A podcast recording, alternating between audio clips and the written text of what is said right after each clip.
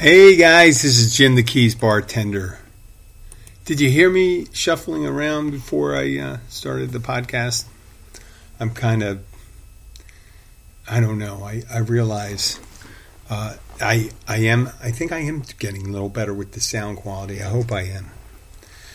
But uh, how are you today? I'm doing great. I've only, you know, recently I haven't done as many episodes. I apologize for that, but I've had a lot of I don't know. I've been really wrapped in internal dialogue. And normally I'm in external di- dialogue mode because otherwise, why have a podcast?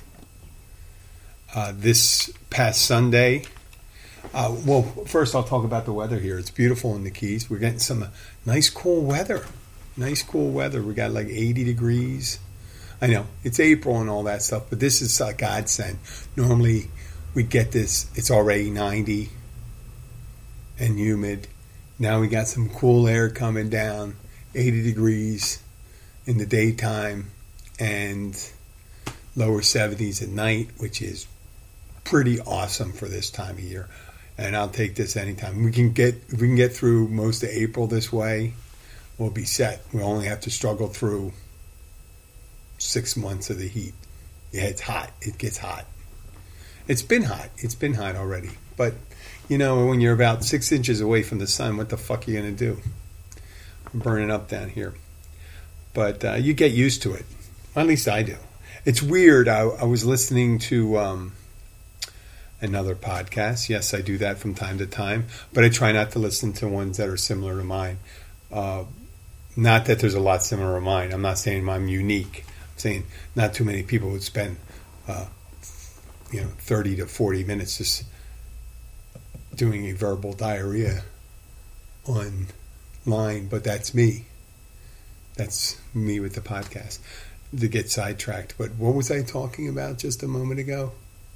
Oh yes. I'm faking memory of what i just spoke about.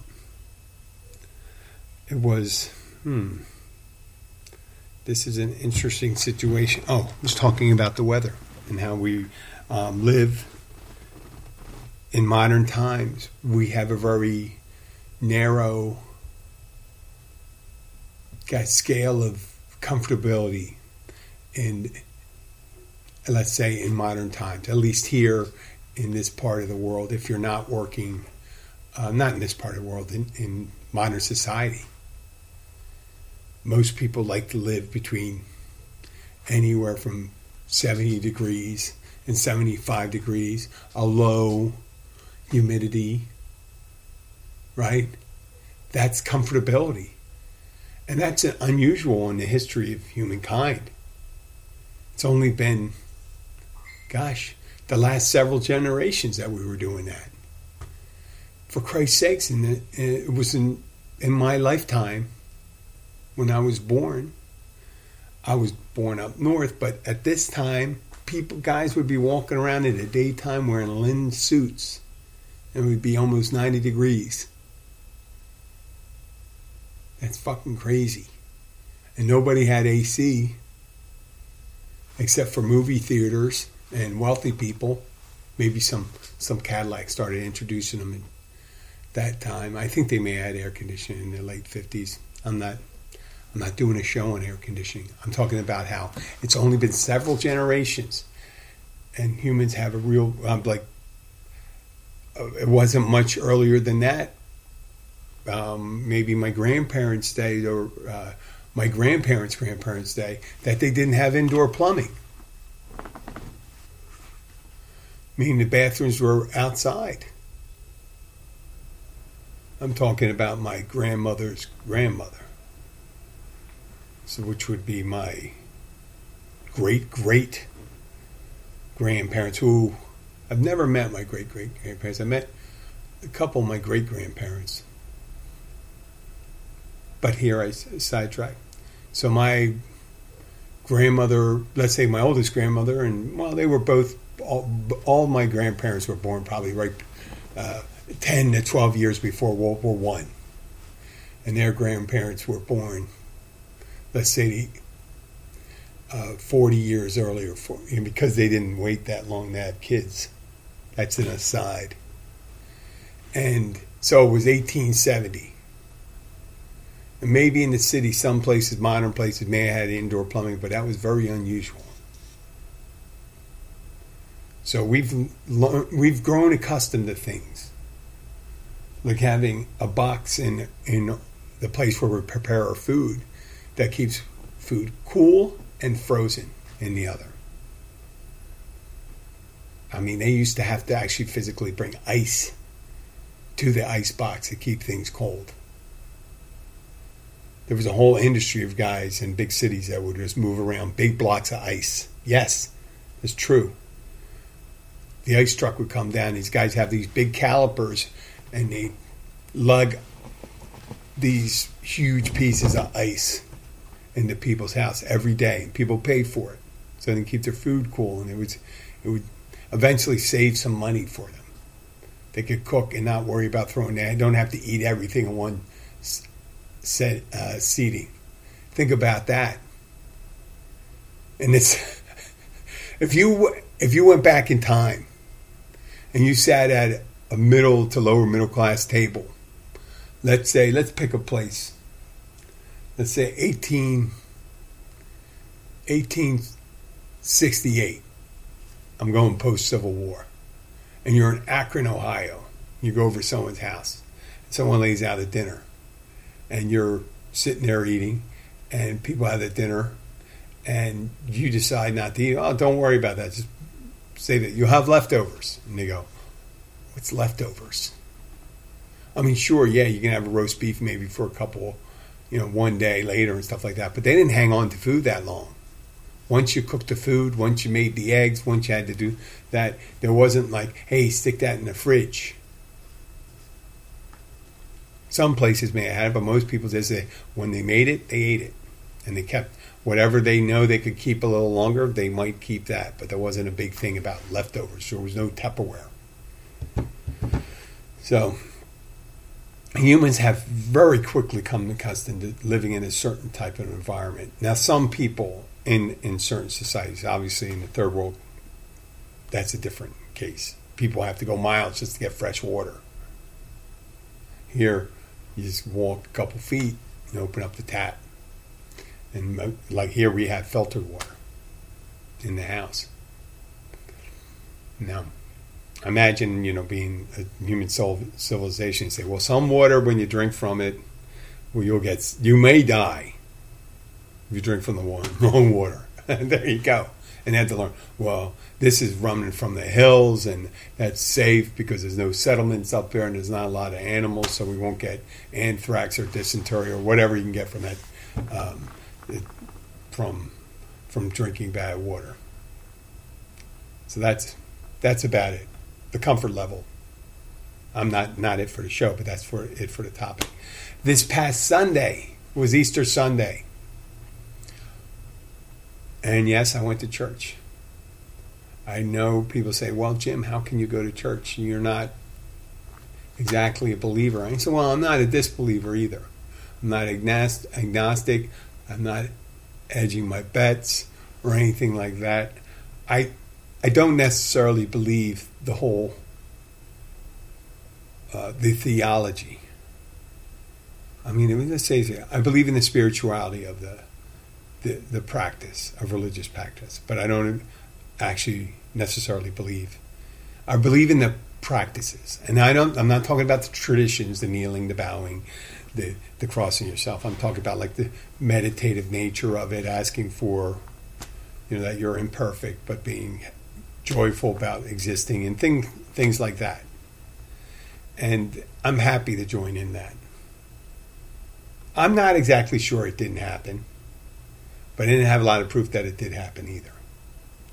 So I'm not going to ridicule people that have that blind faith. And I don't say that negatively, blind faith. Blind faith is a good time. You know, some people are let down with blind faith and stuff like that. And other people say, well, you know what? The universe will come to bear and, you know, the what you're supposed to handle, you get, and what you can't handle, you don't. And, you know, life goes on. And there's a certain solace that goes on to believing that life does go on after this existence for people. I mean, you really can't be certain of it. You certainly hope that it does, not to depress you or anything like that. But I'd be really careful of ending when people make such a final decision about ending their existence. They, I don't know, you know, just. I, I don't know how you could necessarily do that. I, I have I share the same disbelief as people who are, are, are serious believers. I say the same disbelief. How can you throw away this gift of consciousness? That's what you have. So, with this gift of consciousness on Easter, we went to Easter Mass. We had a little breakfast at uh, home, and we are talking about Abby and my daughter Sky. And then at, uh, we had decided that it would be a good day, it was a beautiful day, to go to the Van Gogh immersion exhibit in Miami. And I've been to my share of museums. I'm not exactly an aficionado. I can I try to look at art with a unjudgmental eye, meaning just look at it and grow to push. Some some art I don't see. Others, uh, when they touch something in me, I I will acknowledge it.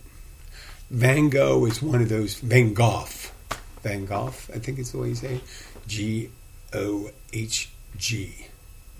So, Van Gogh, uh, Vincent. We'll call him Vincent from now on, so I don't have to go and do that pretentious bullshit Van Gogh thing. I'm not saying in insulting people that are Van Gogh.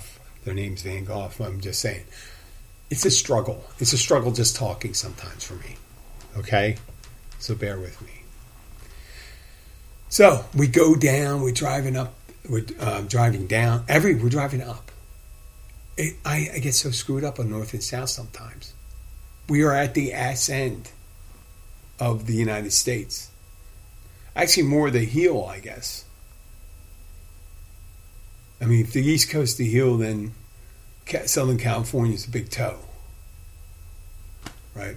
No, well, I mean that would be a seriously short human spreading three thousand miles wide and about eighteen hundred miles north, but or sixteen hundred miles north. Um, we go we go to the.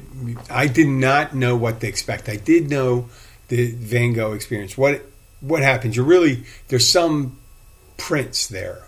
I don't know if they're original Van Gogh prints because they weren't protected. They weren't. They were just bare on the wall. You can go if you wanted to disfigure it, it would. So I, I imagine it wasn't the original. It's just a copy.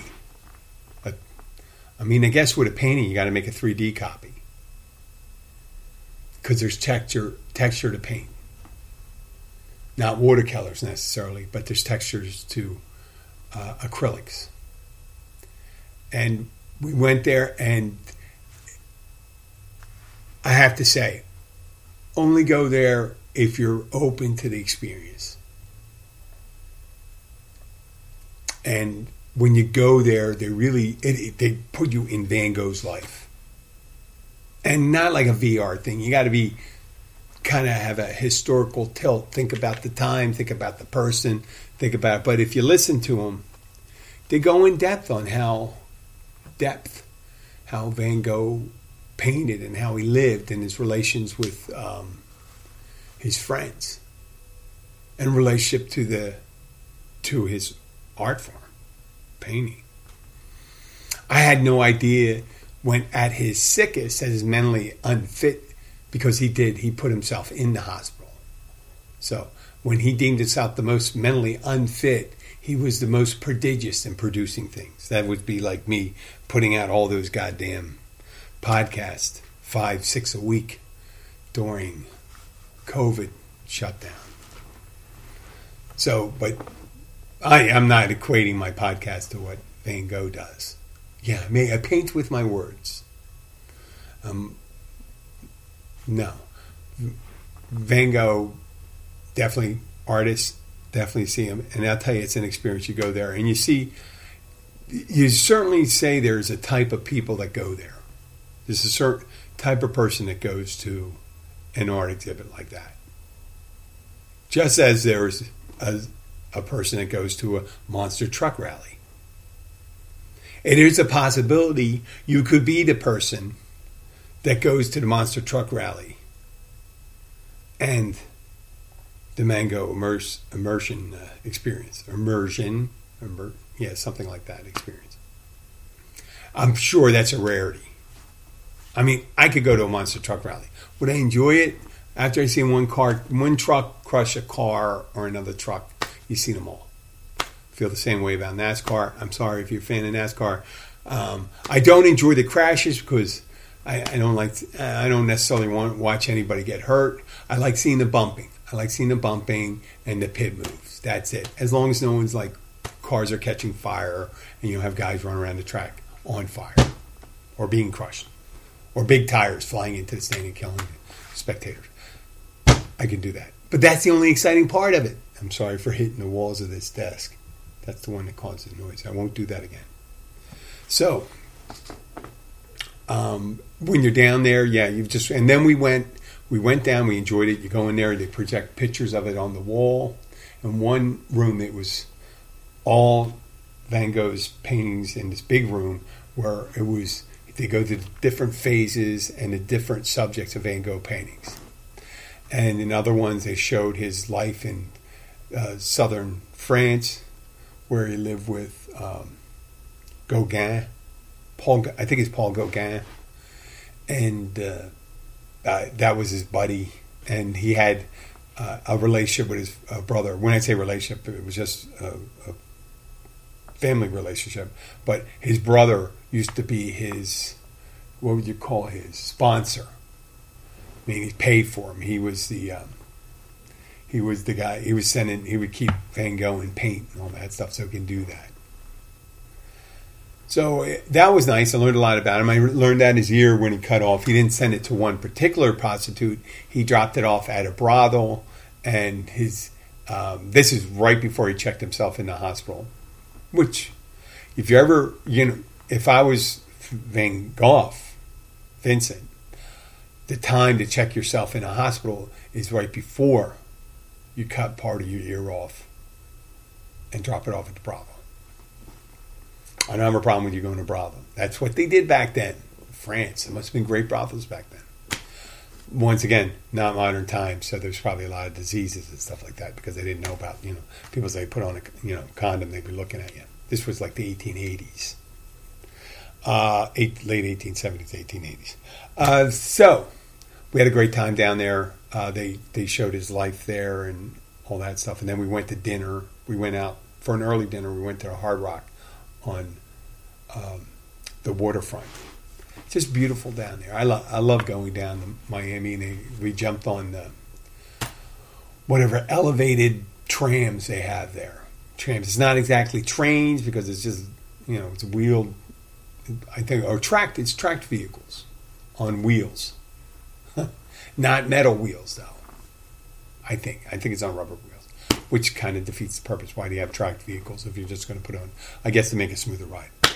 So um, we rode those around, took a little look at downtown, and then we came home. Beautiful Easter.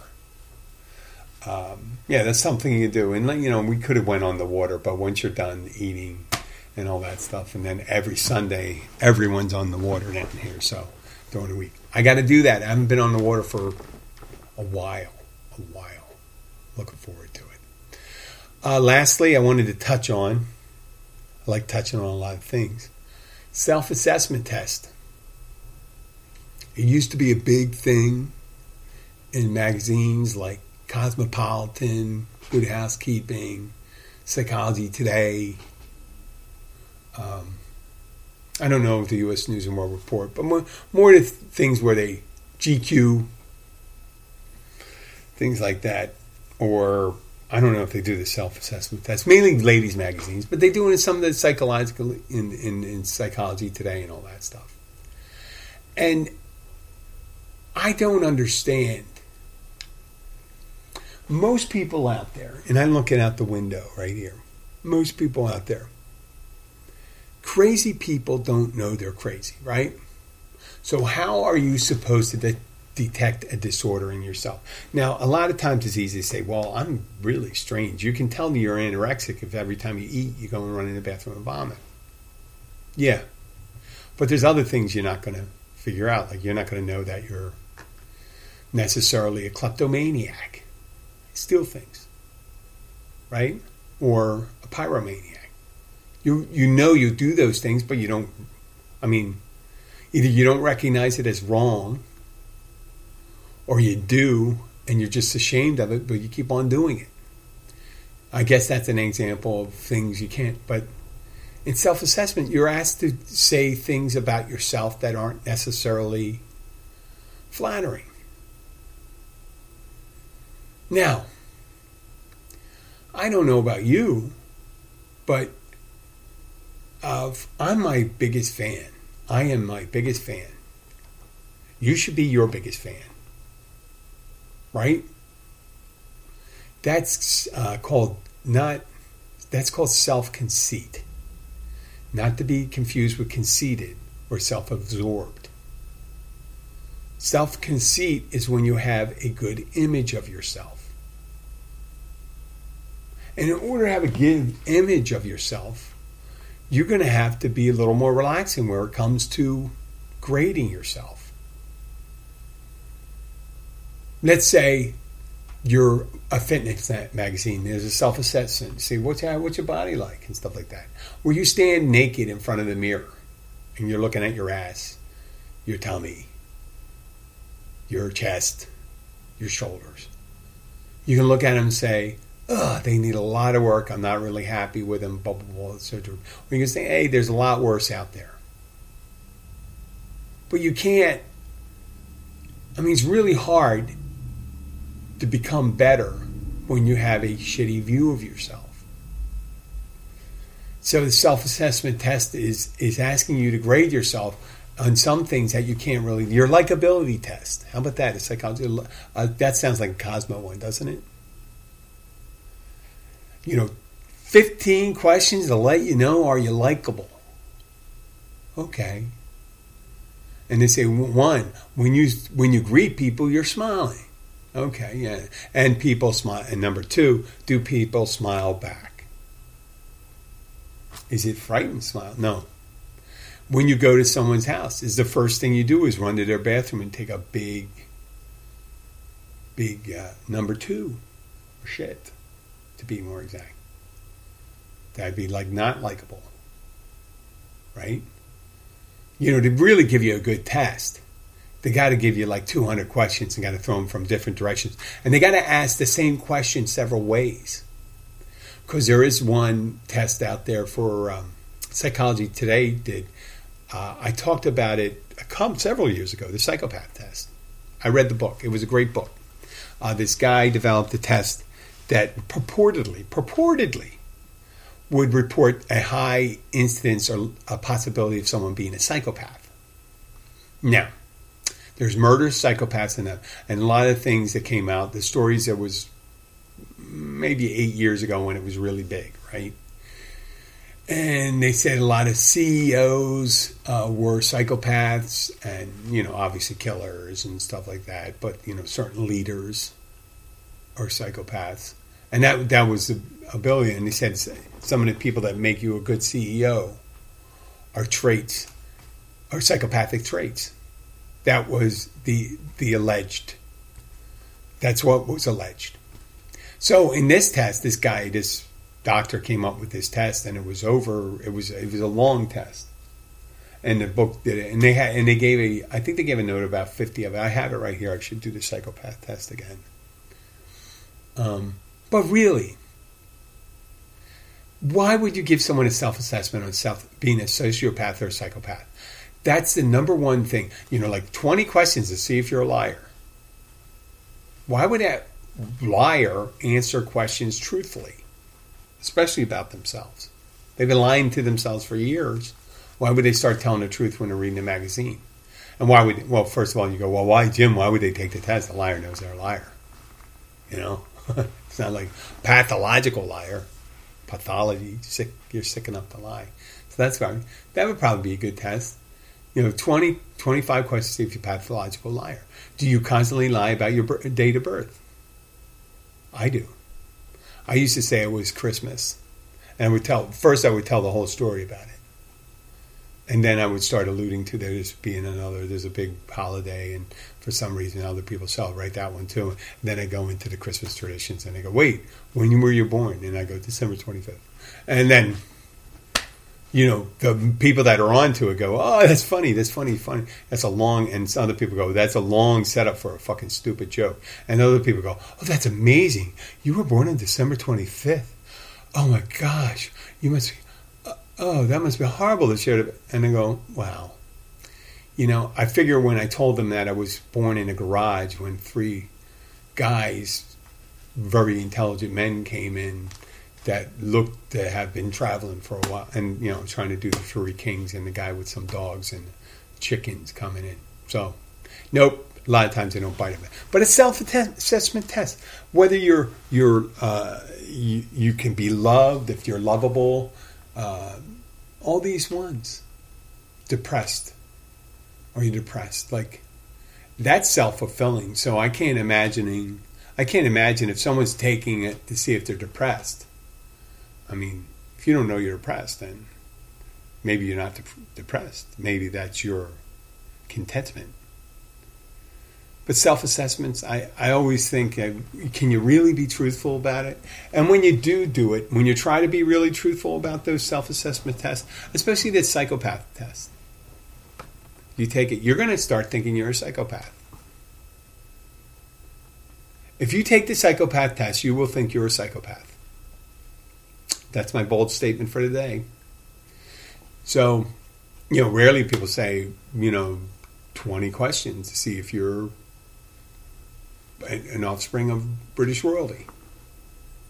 People don't lie and say, oh, yes, I do remember I did get dropped off from the hospital in a carriage. Okay. Well, I'd like to thank you for listening today. Um, listen, if you like self assessment tests, go do them you know, but don't really don't try to plant too much faith or trust in the results. And a lot of times when it comes to things like that, if you're looking to fix things up, a lot of times some serious introspection will help. And I, to one of the, I'm going to do a revelation today. Uh, when I was going to my 12 step group this week, they had a reading that talked about motivations, what your motivations are. And I thought about my motivations, and then I realized my motivations were wrong in a certain area of my life.